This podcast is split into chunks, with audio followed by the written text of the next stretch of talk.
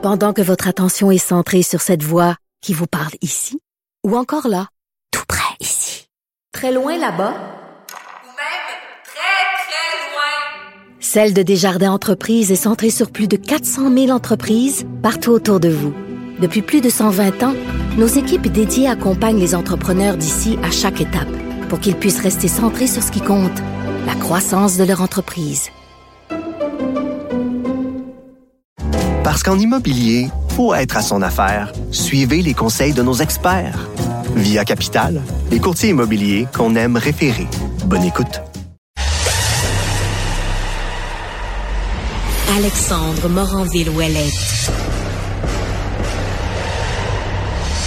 Radio. Incorruptible défenseur de la vérité, il combat la désinformation, un argument à la fois. Journaliste dévoué, il n'est jamais à court d'arguments. Son pouvoir de persuasion brave tous les sujets de l'actualité. Alexandre Moranville-Ouellette.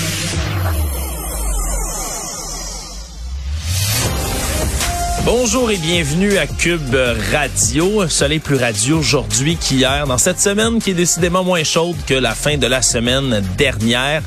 Et puis ce matin, la nouvelle est finalement tombée. On l'avait annoncé que cette ordonnance de non-publication le protégeant l'identité de la victime d'Harold Lebel, l'ancien député de Rimouski, allait être levée. Tout ça à cause d'un documentaire qui va paraître du côté de nos collègues de Québécois et du bureau d'enquête. L'identité de la victime est nulle autre que la mairesse de Longueuil, Catherine Fournier, ex-députée du Parti québécois, ex-députée indépendante également. Un nom qui déjà circulait dans le milieu des médias depuis quelques années, malheureusement à cause de certaines fuites de l'ordonnance de non-publication qui n'a pas fonctionné entièrement.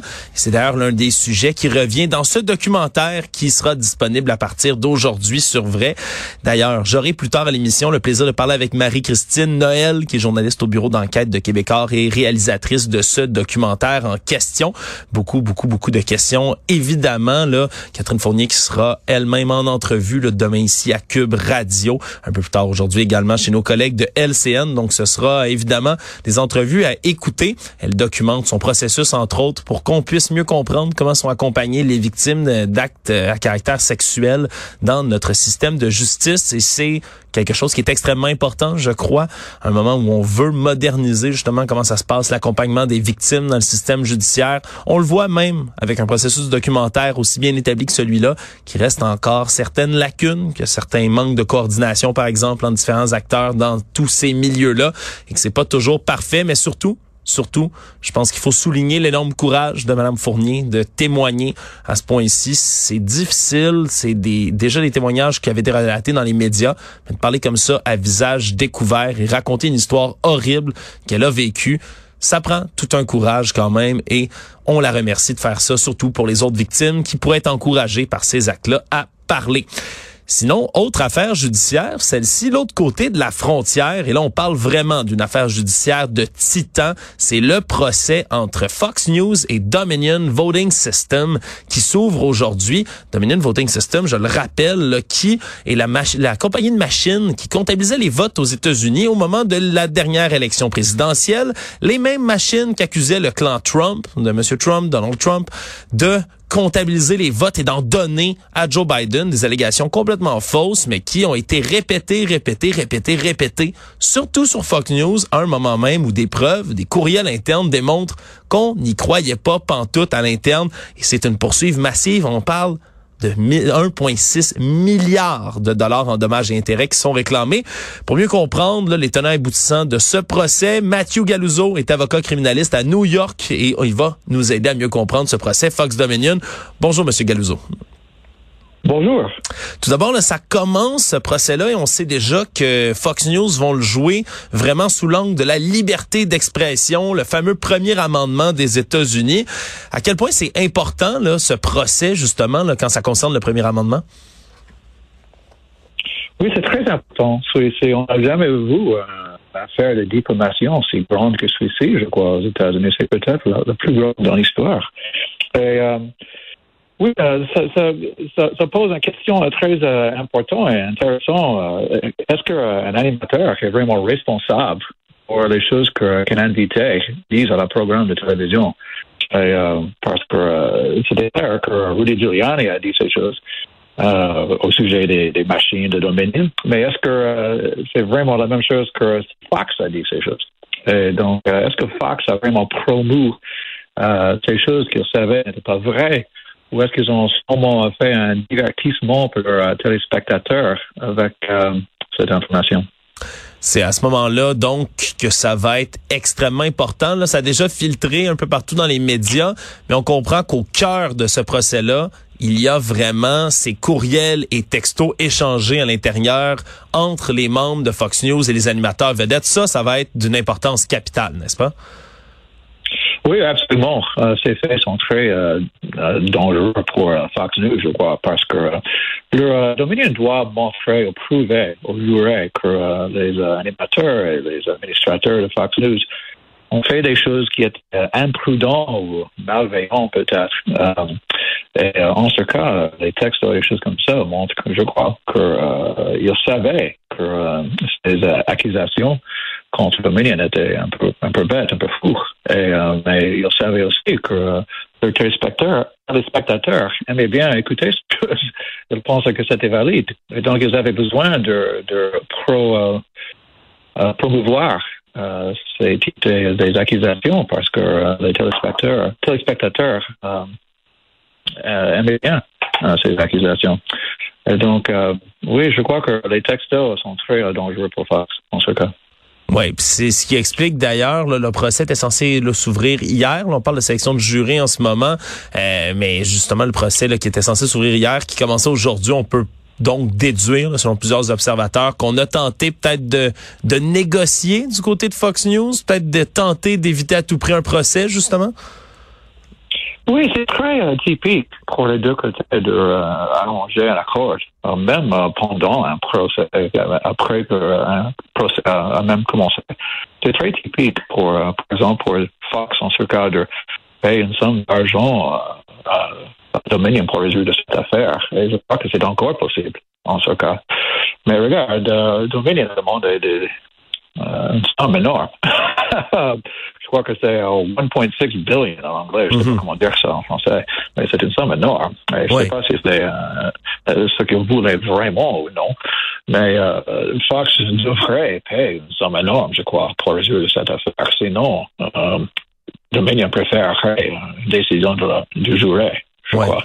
C'est le, jury qui doit décider si un, un délit a été fait, mais aussi la somme. Hmm. Euh, aussi. C'est à eux à décider ça. Et donc, euh, ça, ça, peut être énorme, on ne sait jamais.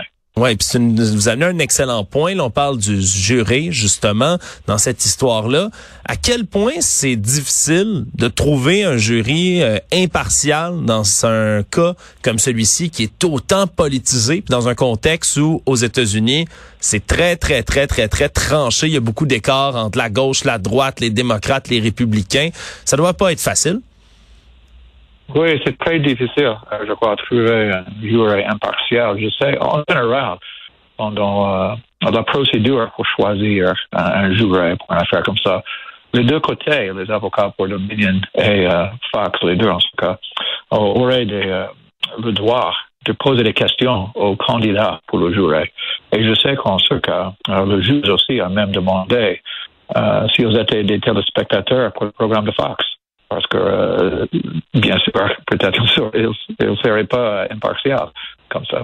Donc, euh, je sais qu'ils ont demandé des questions comme ça. Est-ce que vous, euh, vous aimez Fox News ou quoi?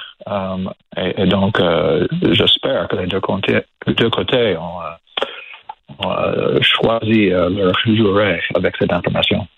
Oui, c'est certain que c'est jamais une histoire facile. Est-ce que c'est un procès, admettons qu'on n'ait pas justement de règlement hors cours, est-ce que c'est un procès qui pourrait durer longtemps, être très long? Oui, je crois. Euh, je n'ai pas euh, vu vraiment euh, les estimats des deux côtés, mais on a beaucoup de, témoins, je crois. c'est intéressant, mais je crois que Dominion va forcer quelques quelques animateurs, et euh, peut-être M. Murdoch et les autres, à témoigner. Euh, et c'est possible dans un procès civil. On peut dire, regarde, vous avez besoin de témoigner sous serment au sujet de nos accusations contre vous. Et euh, ils vont faire ça, je crois. Et donc, euh, ce serait très difficile pour eux de répondre à ces questions sous serment devant un jury. Et ça peut durer trois semaines, je crois, facilement, Ouais. avec tous ces témoins. Ouais. Et, ouais, et ça, ça peut évidemment, là, si, on, si on fait témoigner des animateurs vedettes comme Tucker Carlson, des figures importantes justement là euh, de Fox News, ça pourrait encore plus faire de bruit médiatiquement. Puis il faudra voir aussi, j'imagine, un angle qui va être intéressant à voir, c'est comment Fox News eux-mêmes vont traiter du procès contre eux sur leur propre ondes, sur leur propre chaîne de télévision. Ça, ça risque d'être intéressant à regarder aussi. Oui, absolument. Euh, vous avez raison.